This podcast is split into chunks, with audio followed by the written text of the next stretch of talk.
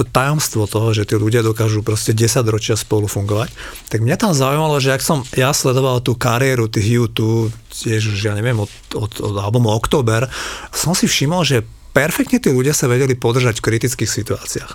Adam Clayton práve keď sa nahrával ten album Achtung Baby, tak ten Adam Clayton, on bol jediný z YouTube, kto, lebo ako vieš, Bono, aj Larry Mullen Jr. a Age, oni sa mladí oženili, oni mali 22 rokov, už mali ženy, ale ten Adam Clayton, on bol strašne taký svetobežník a trošku sukničkarom v tom období, keď sa nahrával album Achtung Baby, myslím si, že mal vzťah s Naomi Campbell pre mladších posluchačov, jednalo sa to afroamerickú top modelku, ktorá patrí k úplne najatraktívnejším ženám na svete niekedy na začiatku 90 rokov. A tomu jednomu Claytonovi sa v 90, 89. roku stala udalosť, že bol dokonca zavretý. Lebo, hej, našli mu marihuana, mal nejaké problémy s tým, bolo aj úplne evidentné, že bol silný užívateľ tej drogy a, a trošku sa mu to vymykalo spod kontroly. A práve ten Adam Clayton potom aj v polovici 90. rokov z tej marihuany prešiel k tomu, že začal trošku viac piť. Akože už to nebolo akože len akože rock'n'rollové pitie, ale bolo to až také pitie, že sa na niektorých koncertoch nevedel zúčastniť ako basgitarista, čo je akože najväčšia, pamätám si, rozprával som sa o tomto s Maťom Ďurindom, ktorý mi rozprával o ich nebohom Búbeníkovi z Tublatanky. Tiež niekoľko takýchto smutných príhod, kde oni nemohli odohrať koncert, lebo ten Búbeník nebol proste schopný. Fyzicky to neboli schopní. Hej, hej. A toto sa stalo YouTube a stalo sa im to, myslím, na koncerte v Sydney niekedy v polovici 90 rokov, kedy dokonca tam sa mal ten prenos, bol to myslím k Zoo. Áno, Zoo TV. A proste uh, ani nebol schopný vystúpiť a musel hrať a jeho asistent, ktorý mu len ladil gitaru, tak ten odohral ten koncert. Ale čakal by som vtedy tú reakciu toho Bona prípadne toho Edge ako tých lídrov, že proste ho vymenia alebo čo. A realita bola taká, že tí ľudia zastavili to koncertné turné, počkali si, kým ten človek pôjde na nejakú rehabilitáciu, kým ten človek sa dá do poriadku a ten človek sa aj reálne dal do poriadku, uvedomil si tie veci a vrátil sa k tej kapele.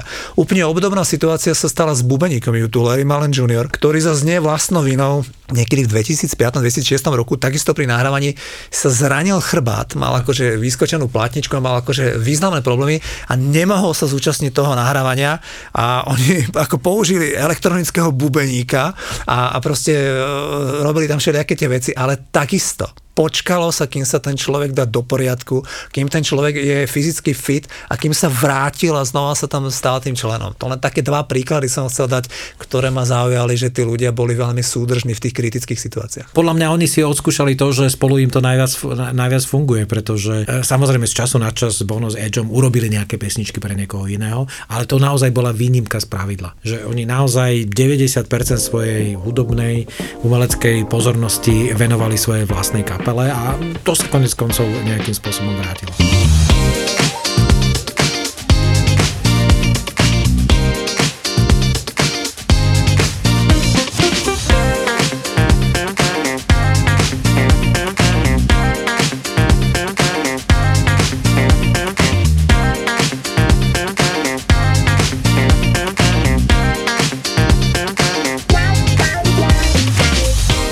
Tak fascinuje skupina YouTube, ktorá myslím od 76.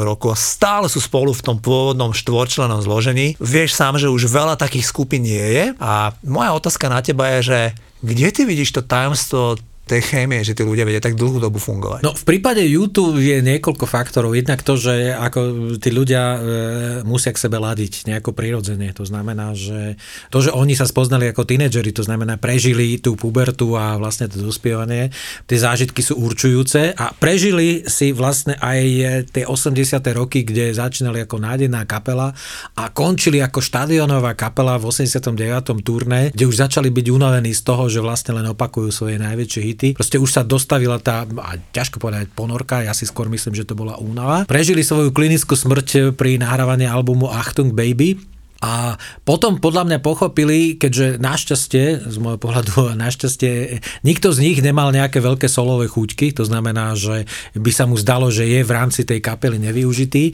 tak pochopili, že oni štyria sú pre seba jednoducho stvorení a každý pochopil, že aké miesto v tom e, organizme má, že v čom je nezastupiteľný. Plus e, k tomu je veľmi dôležitá jedna ďalšia osoba, ktorú má každá jedna úspešná kapela a to je manažer alebo právnik, proste ten človek, ktorý nie je na pódium, nie je na plagátoch, ale ktorý naozaj drží tých ľudí pohromade, aj tým, že nemusí sa s nimi hádať, že či je spoluautorom tej skladby alebo inej skladby alebo a tak niečo podobné, čo YouTube v tomto prípade mali šťastie v podobe toho Paula McGuinnessa, e, ktorý bol ich manažérom 34 rokov, viac ako 34 rokov a, a potom vlastne firmu, ktorú založil s nimi, predal e, tuším Live Nation a potom už sa o nich starajú naozaj ako títo profesionáli. Čiže dôležité je, že musíš mať e, spoločný cieľ, spoločné zážitky a musíš tam mať ešte niekoho, ktorý ťa podrží v tých ťažkých časoch. To je podľa mňa základ e, nejakého úspechu a dajme tomu aj tej dlhovekosti YouTube, že oni vedeli prejsť z toho modelu, že sme neustále na turné a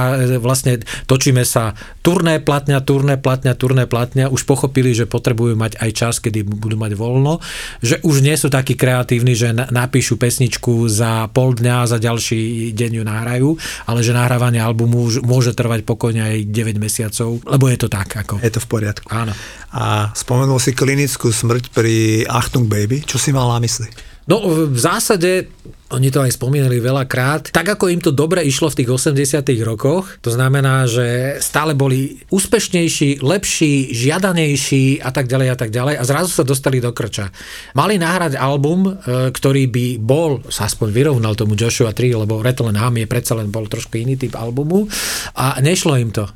Oni proste prišli v tom 90. roku do Berlína ako do zasľubeného mesta, kde sa menili dejiny, kde sa rúcal, rúcal vlastne ten e, berlínsky múr a vlastne ten symbol, že skončila éra rozdeleného sveta. No a oni neboli schopní nahrať nič zmysluplného a vlastne ten album Achtung Baby nakoniec dokončovali v Dubline a podobne a naozaj im to nešlo. Nakoniec dokázali prežiť práve toto obdobie a aj ten úspech toho albumu Achtung Baby aj to, že sa rozhodli, že idú robiť ako naozaj tie koncerty trošku inak. Že už to nie je o tom, že máš len nielen fantastický zvuk, ale že už musíš tým ľuďom ponúknuť aj niečo iného. To znamená, či už sú to tie z dnešného pohľadu smiešné trabanty v podobe e, vlastne tých svetlometov, alebo potom e, toho obrovského citronu na Popmart Tour a podobne. Čiže tam už došlo k tej zmene, zmene tej filozofie, ale to základné nastavenie muselo byť jasné. To znamená, sú tam dvaja frontmeni, jeden je ten úplný frontman, to znamená Bono,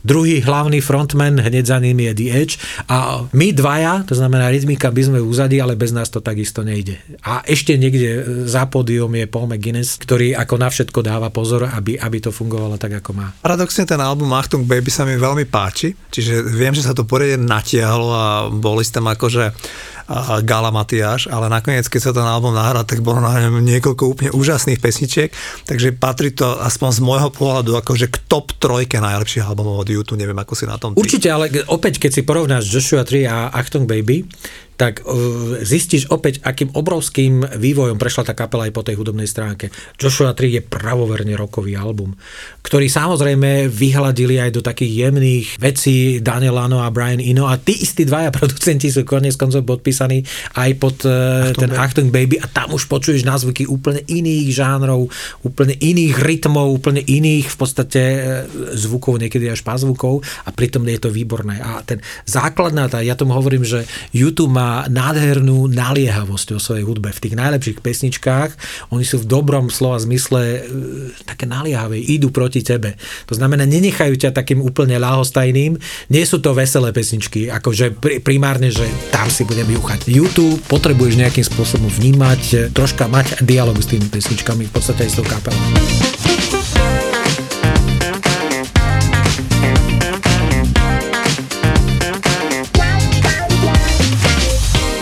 Depeche Mode je pre mňa trošku iný príklad toho, že tam sú štyri osobnosti, ja rád používam ten e, príklad, kde každý z tých členov tej kapely mal nejaký, ja tomu hovorím, mindrák ale ktorý ho zase vybudil v tom, že v tom, čo bol najlepší, tak e, dával do vienka tej kapely a tej kapele to pomáhalo. Čiže keď si zoberiem teraz tých Depeche Mode, tak si zoberiem, že David Gehen bol nespochybniteľný frontman, to bol ten alfa samec na tom pódiu, fantastický hlas a podobne. On mal dlhodobo mindrak z toho, že ako skladateľ sa nevie vyrovnať e, Martinovi Gorovi. Martina Gora to bolo opačne. Martin Gor, proste fantastický skladateľ, ale proste nikdy nebol a ani nebude, proste nie je to v ňom a všetci máme svoje limity. Martin Gor má svoje limity v tom, že nikdy nebude ten hlavný koncertný ťahač pozornosti, na poste speváka, lebo na to jednoducho nemá ako, ako v tomto. Andy Fletcher bol človek, ktorý po hudobnej stránke kapele vôbec nič neprinášal a mal z toho svojím spôsobom indrák, ale bol fantastický manažer. To znamená, on zabezpečoval všetky tie veci, ktoré súvisia s chodom rokovej kapely a roková kapela štadionového charakteru a celosvetového dosahu potrebuje takéhoto človeka, ktorý dozrie na tieto veci.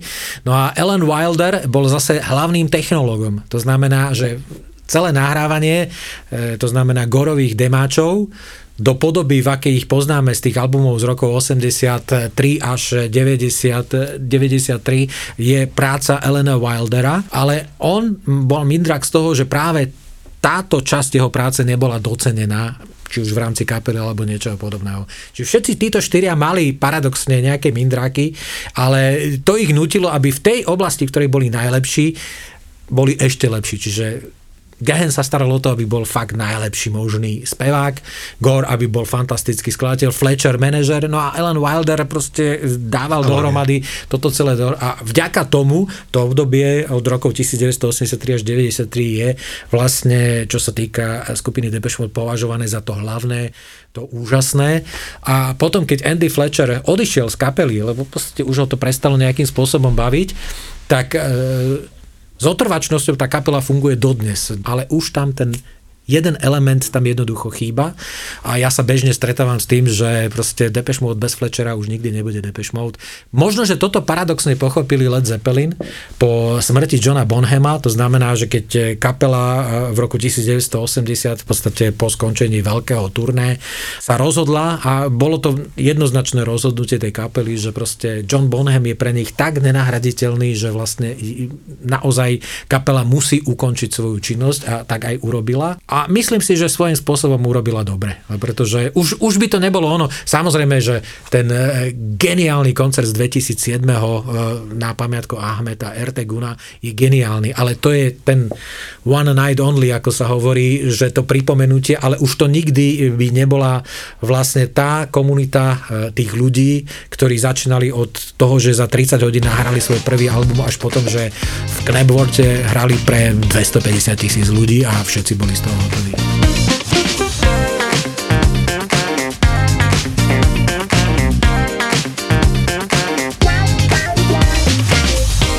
Ja viem, že ty si fanúšik a ty to máš veľmi rád. Ja som tiež mal rád Depeche Mode, ale z tých štyroch osôb, o ktoré mm-hmm. si ty aj vtipne povedal, že každá z nich mala nejaký taký mindrák, tak predstav si, že ja som mal najradšej tú piatu.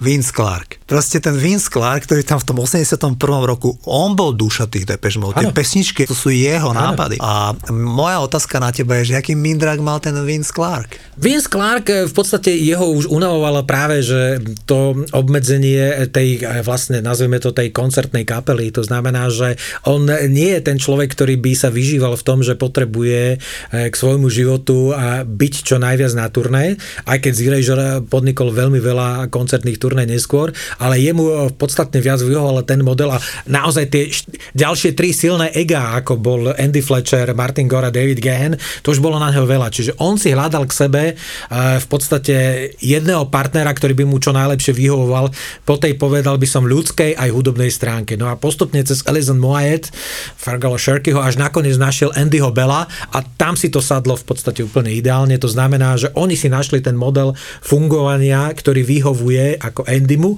ktorý je ten extrovertný, ako on, on potrebuje to predať. A Vince, ktorý to celé vymýšľa, dáva to dohromady. Keďže máš rád ten Depeche Mode, asi nám tak hovoril, že od toho 83.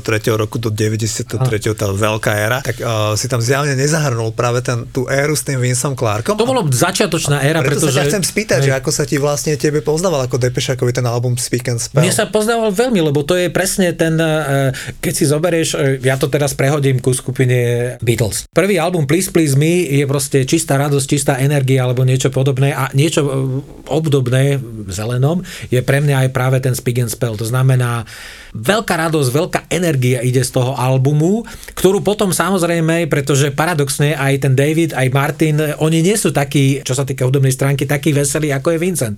Vincent je popový, ako vždycky bol a vždy aj bude, predovšetkým veselý popový skladateľ a spoluinterpret, ale David a Martin to sú zložité povahy a to sa v podstate potom neskôr nejakým spôsobom, často depresívneho charakteru, to sa potom neskôr samozrejme aj v tej tvorbe muselo prejaviť.